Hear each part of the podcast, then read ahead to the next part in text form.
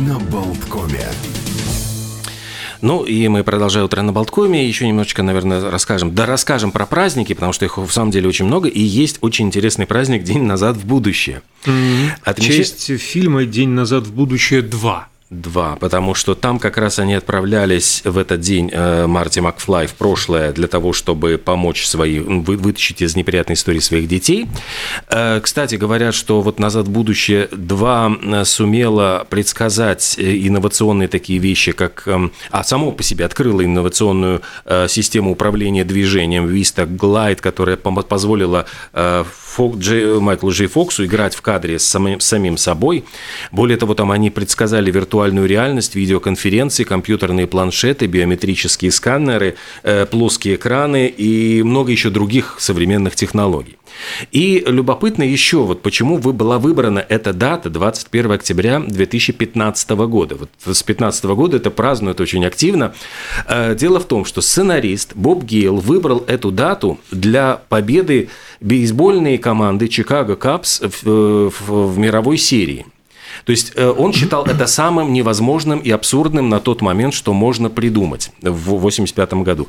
Поразительно, но Капс действительно выиграли серию только не в 15 а в 16 году. И это отдельная история, потому что Чикаго Капс – это бейсбольный клуб. Он находится, в общем, член Национальной лиги бейсбола.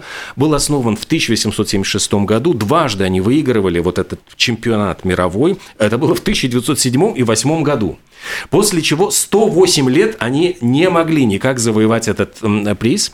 И э, говорят, что это было связано с, таки, с так называемым проклятием козы Билли. Господи. Дело в том, что э, владелец таверны «Козел» Уильям Сианис пришел на один из матчей Чикаго Капс и пришел со своим козлом Мерфи – ну, потому что некуда ему было девать этого козла, ну вот э, взял с собой на трибуны. И говорят, что из от козла исходил неприятный запах, который очень мешал болельщикам. И этого самого Уильяма Сианиса с позором прогнали со стадиона. Сказали, что воняет, вообще уходи, а убирайся. Проклял. И он проклял, он сказал, эти ваши капс больше никогда ничего не выиграют. И вот 108 лет после этого проклятия ничего действительно не выигрывали. И вот, э, может, после того, как фильм предсказал их победу, знаешь, как-то э, смягчилась фортуна, судьба. Вот представляешь, вот такой козел, вот я имею в виду, ну, не я знаю, понимаю, самого да, этого да. или козла. Какая лихая история, однако. А сегодня такой э, день с точки зрения медицины легко объединяемый. Во-первых, э, в Таиланде день гигиены зубов имеет отношение не только к Таиланду, за зубами надо следить, конечно же, как минимум дважды в день чистить. День клиентов аптеки в Соединенных Штатах. И там же в Таиланде, кстати, день медсестер. Всех причастных к медицине поздравляем. Вы замечательные люди. Большое спасибо вам за вашу работу. А еще сегодня Всемирный день студентов. Да, тоже, тоже поздравляем студентов. И есть еще, кстати, такой ну, праздник очень важный. День «Проверьте свои лекарства» э, ну, в Соединенных Штатах Америки. Я думаю, что это тоже ну, просто дата для того, чтобы открыть аптечку, посмотреть, да, аптечку, провести ревизию. И, кстати, не лишним будет напомнить, что выбрасывать э, в простой бытовой мусор лучше не надо. Это яд. А отнести в ближайшую аптеку и там сдать сдать, и бесплатно примут и правильно утилизируют. Помните, пожалуйста, об этом нюансе. Единственное, кстати, вот когда я приходил, буквально на днях, позавчера в аптеку сдавал старые лекарства, там попросили, ну, как бы отдельно эти картоночки, там, если это в картонной упаковке, все-таки, ну, вот картон отдельно, картон складывается отдельно в мусорник, а сами ну, лекарства, препараты в другой. Ну, то есть, ну, ну может быть, может... лафетки, то есть... Да, ну, чтобы, может быть, дома, э, ну, отсортировать тоже, чтобы не задерживать работников э, а аптеки. оттуда доставать вообще? Нет, сами, сами не нужно. Нет, быть? нет. Ну, это, это было бы совсем, наверное, идеально, но просто достаточно э, в этих упаковочках положить, но картоночки просто просят отдельно. Ну, договорились. Так, ну что, можно да, уже, наверное, как, ну или... через день тыквенного чизкейка, на, на, чтобы закончить чем-то вкусным, а, а, сумасшедшие вот эти вот праздники. Приятного аппетита всем, кто завтракает и собирается, может быть, э, перекусить, а, потому что завтракал рано. Давайте тогда к событиям. Сегодня знаете, что произошло? Много культурных событий. Прежде всего, а, в 1680 году, в этот день, 21 октября, был основан театр комедии «Францесс». 335 лет назад, по воле Людовика XIV, это произошло. Король Солнца, во-первых, обожал представления и сам исполнял роли а, в пьесах своего любимого автора Мольера. И э, театр получил королевскую дотацию в 12 тысяч ливров, и актеры-звезды входили в число пайщиков, то есть э, на современный лад они были акционерами и участвовали э, в прибыли, остальные были просто на жаловании, так что они были кровно... Я не халявщик, я акционер. Да, да, да, да, да. Были кровно заинтересованы тщательно выбирать пьесы и лучше играть и так далее, и учить о роли. Ну и, соответственно, потом уже в течение лет там блистали и Франсуа Жозеф Тальма, и Рошель, и Сара Бернар, и многие другие а, французские звезды. Я еще глубже заберусь. Вот 1056 год, просто 1056, по заказу приближенного киевского князя Изяслава Ярославича, дьякон Григорий начал переписывать Евангелие, которое затем было названо Остромирово Евангелие, одна, по-моему, из первых, ну вот, самых древнейших рукописей Евангелия вообще, э, которые были написаны на э, русском языке. Но более того, просто э, почему я акцентирую внимание, когда мы в историко-архивном институте проходили на семинарах древнерусский язык, как раз-таки оттачивали свои, вот нам просто, ну, давали, не само понятное дело, Астромирон хранится э, в каких-то особых даже условиях, вот давали эти копии Астромирова Евангелия, и мы должны были читать эти тексты вот со всеми этими древнерусскими словами. Какие-то куски у меня там трижды прокричал кур, там, значит, у меня где-то вот сидят, где в подкорке подсознания, вот когда каждый раз встречаюсь с Астромировым Евангелием, вспоминаю эти э, занятия по старославянскому. Я вернусь, пожалуй, во Францию. А, а... я тоже хочу. С тобой возьми меня с собой. Снова хочется в Париж. 21 а, октября 1854 впервые публично произошел скандал и был исполнен канон. Подожди, у меня в 58-м почему-то Википедия говорила. Ну, в общем, ладно. А, по моим источникам, четырьмя годами раньше, но главное, что мы совпадаем хотя бы в дате. В этот день впервые был исполнен. Произошло это в Париже на премьере оперы Оффенбаха. И там и по кругу. Да, тем более, что опера при этой всей веселости называется «Орфей в аду». И называется, между прочим, эта сцена «Инфернальный галоп» по большому счету. То есть... О, вчера как раз вспоминали Данс Макабр, пляску смерти. Вот, собственно, опять. А ты продолжишь? Да, Или... я, да. Ну, я хочу сказать, что вообще-то художником-оформителем этой опереты был никто иной, как Густав Доре, который затем будет иллюстрировать Библию, опять-таки вот какие-то параллели, значит, библейских мотивов. И еще хотел сказать, что э, раньше канкан танцевали и мужчины. А Причем мужчины как раз-таки с женщинами, это все было в 19 веке, затем традиция была утрачена. И на самом деле вот это исполнение канкана а, также не только под музыку Офенбаха, есть еще и под веселую вдову, там есть несколько других мелодий, но самая знаменитая, конечно, вот это. Ну и самая знаменитая сцена, где исполняли, исполняли, исполняют до сих пор Канкан, это, конечно же, мюзик-холл Мулин Руж с октября 1889 года. Ну и Мулин Руж, конечно, целый пласт даже современной французской а, культуры. Это и песни, и мода, изобразительное искусство. Жан Габен, Эдит Пиаф, Ив Монтан, Шарль Знавор, Элла Фиджеральд, Фрэнк Синатора, Лайза Минелли, даже сэр Элтон Джон. Все, все засветились на этой сцене. А, я исполняли канкан, я уже испугался. А, ну, было бы забавно. Да. Поглядите. Ну, а еще э, в этот день, э, в 1964 году, угу вышел на киноэкраны фильм «Моя прекрасная леди», «Я танцевать хочу» с Одри Хепберн в главной роли. Собственно говоря, история – это, ну, э, пьеса знаменитая, в основе лежит Бернарда Шоу «Пигмалион», затем был бродвейский мюзикл «Моя прекрасная леди», где, э, э, ну, вот рассказывалось о том, как профессор Генри Хиггин заключает пари, что он сможет безграмотную заморашку, цветочную, цветочницу Элизу обучить великосветским манерам, так, что вообще никто не заподозрит, что она девочка с улицы, а все будут воспринимать ее как ну, леди. И вот э, это был мюзикл в, в, на Бродвее, и там пела Джулия Робин. Там тысяч, две, нет, 2717 раз сыграли этот мюзикл. Джулия э, Эндрюс блистала просто. Ну, она вот затем, и в звуках музыки, там, и, ну, актриса очень известная. Все были абсолютно уверены, что ее возьмут в, ну, в кино. Ну, то есть казалось mm-hmm. совершенно логичным.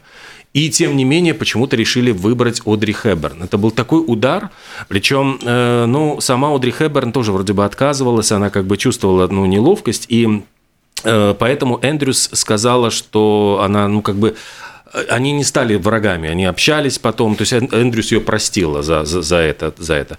Но говорят, что просто были э, ну, жуткие истерики у несчастной Джули Эндрюс, она страшно переживала это. Э, плюс ко всему выяснилось, что Хэббер не сможет петь в этом фильме, скажет, что ее голос не, не дотягивает, а Эндрюс тогда сказала, говорит, что я сочувствую Одри Хэбберн, потому что у нее голосок не очень, а там есть очень сложные ноты, которые будет ей тяжело взять.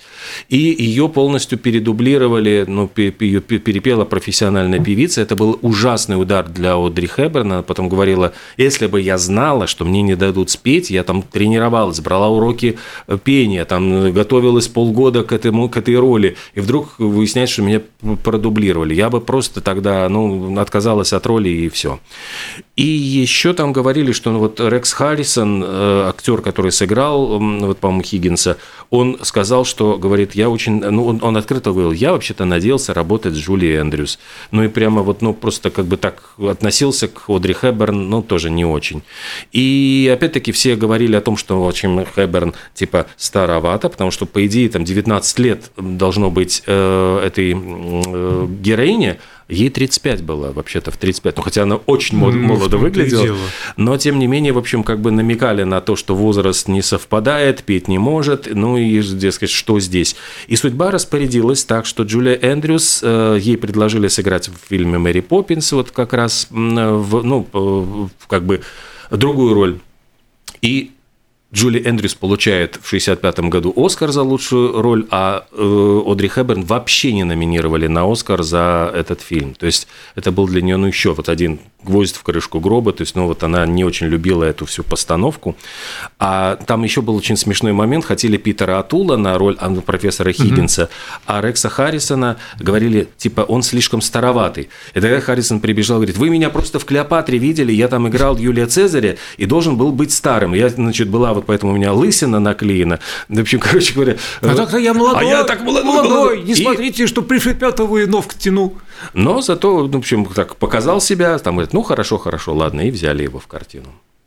Ну, Питер Атул, ему, наверное, подошла да, эта роль. Да, он бы там был бы хорош. Ну, а, ну они потом сыграют с Содри Хэбберн в фильме «Как украсть миллион». «Как украсть миллион», роскошно. Mm-hmm. А дубляж какой, да, Боже да, да, да, да, это ну Зиновий Герд роли этого э, э, актер Гриффитс, по-моему, Энди Гриффитс. Ну, ну, совершенно идеально, когда совпадает, да, вот внешность и голос. Герта. Я обожаю просто. А две премьеры состоялись в этот день в Советском Союзе и в один день, более того, на центральном телевидении. Во-первых, вышла в эфир первая программа «Музыкальный киоск» Елена Беляева рассказывала о, нови... о новинках нотной литературы, пластинках э, фирмы «Мелодия», о книгах, брошюрах, посвященных э, музыкальной культуре. Это 21 октября 1962 года. И, как я уже э, выразился, в этот же день на центральном же телевидении первый выпуск «Кинопанорамы». О. И первую программу вел только что упомянутый Зиновий Герт. Самую первую? Самую первую. Потом же Рязанов как-то подхватил это. Э, он был очень долгие годы ведущим кинопанорамы. А что, кроме него еще были? А, были, по-моему, были, были. Там же был, по-моему, я сейчас боюсь соврать, но... Нет, я тебе верю, еще, еще кто-то, потому что тебе не был. верить нельзя. Нет, кто-то, но... мне кажется, кроме Зиновия Герта и э, Рязанова еще кто-то. Ну, разве что между ними. Ну да, или подменял, может быть, Рязанова, когда он занимался а, ну, съемками. Ну, в таком смысле, конечно. А, еще сегодня, вот если говорить о музыке, здесь такая немножко э, грустная дата. В 2016 году вышел самый последний альбом Леонарда Коэна – You Want It Darker, причем вышел он за 17 дней до его смерти. И это такая, ну вот, альбом «Наследие», там очень много было красивых треков с этого альбома, и он получил награду Грэмми как лучший рок, best rock performance вот в январе 2018 года. Странно, конечно, такая музыка называется роком, но диск э, достойный. А сегодня ровно четверть века, как э, сэр Элтон Джон переиздал свою песню, переписав немножко текст, посвятив ее а, памяти принцессы Дианы «Candle in the Wind», и она стала самым популярным синглом в истории поп-музыки. В течение месяца было продано почти 32 миллиона экземпляров. 31,8, если быть точными, да, там 31,8. Вот занудными. И да. причем это произошло за буквально 40 дней, то есть как-то улетело. И 20, ну, те, те самые 40 дней. 20 кстати. миллионов фунтов они заработали на, ну, на благотворительность, все это mm. было отдано. То есть вот так. Э, Еще два события из мира культуры, про современное искусство. 21 а октября 1959 в Нью-Йорке было открыто для посетителей музейное здание фонда Гугенхайма, крупнейшее собрание современного искусства. Ну а в 1992 в этот день поступила в продажу книга «Секс», написанная Мадонной. Э, Джордж Майкл в этот день э, начал судиться, судиться с Sony Records, и э, действительно там у него был контракт на 10 лет, и там достаточно такой грабительский, ну, очень невыгодный для Джорджа Майкла, но он проиграл этот, это дело в 94 году и, в общем, был страшно разочарован судебной системой, вообще проклинал все на свете. А, из событий хотелось бы отметить загадочное. А, в 1944 году в Бермудском треугольнике загадочно исчез экипаж американского судна «Рубикон». Позже корабль был найден без повреждений, а на борту из живых существ находилась только собака грустно смотрела и молчала, ничего не рассказала о произошедшем. Как назывался этот? Рубикон. А, Рубикон, потому что там еще Мария Селеста, там были... Ну, там, там же пропадал, какие-то и самолеты залетали, ну, не да, вылетали. самолетов исчезло с радаров, да, в общем, такая. А если вернуться в мир э, искусства, музыка, там какие-то звезды, которые появились на свет 21 октября, то э, в 17 году родился Дизи Гелеспи, один из величайших трубачей 20 века. А за 75 лет лет жизни он э, успел невероятно много. В 40-е произвел революцию в джазе. Э, он стал родоначальником нового стиля бибопа, а записал сотни пьес, альбомов. Все это золотой фонд э, джаза, несколько составов у него было, и малых, и биг-бендов. И вообще он олицетворял некий собирательный образ такого головокружительного джазмена. Ну, во-первых, виртуоз. Во-вторых, шоумен. Он был одним из первых мастеров э, скета. А скет наиболее известен э, благодаря скетмену. Вот этот скетмен World, какой-то вот такой вот э, выдуманный язык речитатив, речитативом быстро произносимый, напеваемый даже. А законодатель новой моды, он сменил э, фраки, типичные для эпохи свинга, на экстравагантные костюмы и головные э, уборы. Он же был конферансье, э, шокировал общественность своими выходками, и американский джазовый пианист Каунт Бейси однажды высказался о нем Следующим образом, Гелеспи создал 75% современного джаза, а другой джазмен Бенни Картер, а, оценивая виртуозность Гелеспи, э, заявил, изобретатель трубы знал, что есть вещи, которые на этом инструменте реализовать нельзя, но он забыл сказать об этом Дизи. Э, сегодня на свет появился японский писатель Эдогава Рампо. Он родился в 1894, вот скончался в 65-м. Считается классиком японского детектива, причем в самом деле вот э, каждый раз, когда вот я э, вспоминаю об Дагаве Рампо.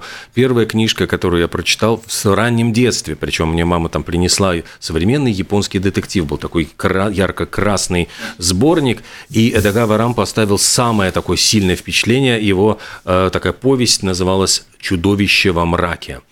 И это был, была такая, ну, как бы, с одной стороны, мистическая история, потому что... Э, и дело в том, что Эдегава Рамп, он был воспитан на все-таки европейской культуре, и это такой классический нуар. Сыщик японский, значит, получает задание, ну, как задание, ну, просит его, значит, молодая женщина, которая замужем за богатым, значит, мужчиной, говорит, что у нее была связь вот как бы в молодости, и ее преследует этот ну, молодой человек, который, значит, вот с которым она когда-то была знакома, вдруг она стала получать письма о том, о том, что вот она, он буквально вот пишет ей, что в чем она была одета, ну, то есть как будто бы он присутствует, следит за ней. Э, и она не может понять, каким образом. То есть, как он подглядывает с потолка, там, откуда, откуда у него, ну, тогда же не было еще камер видеонаблюдений, всех этих технических вот устройств.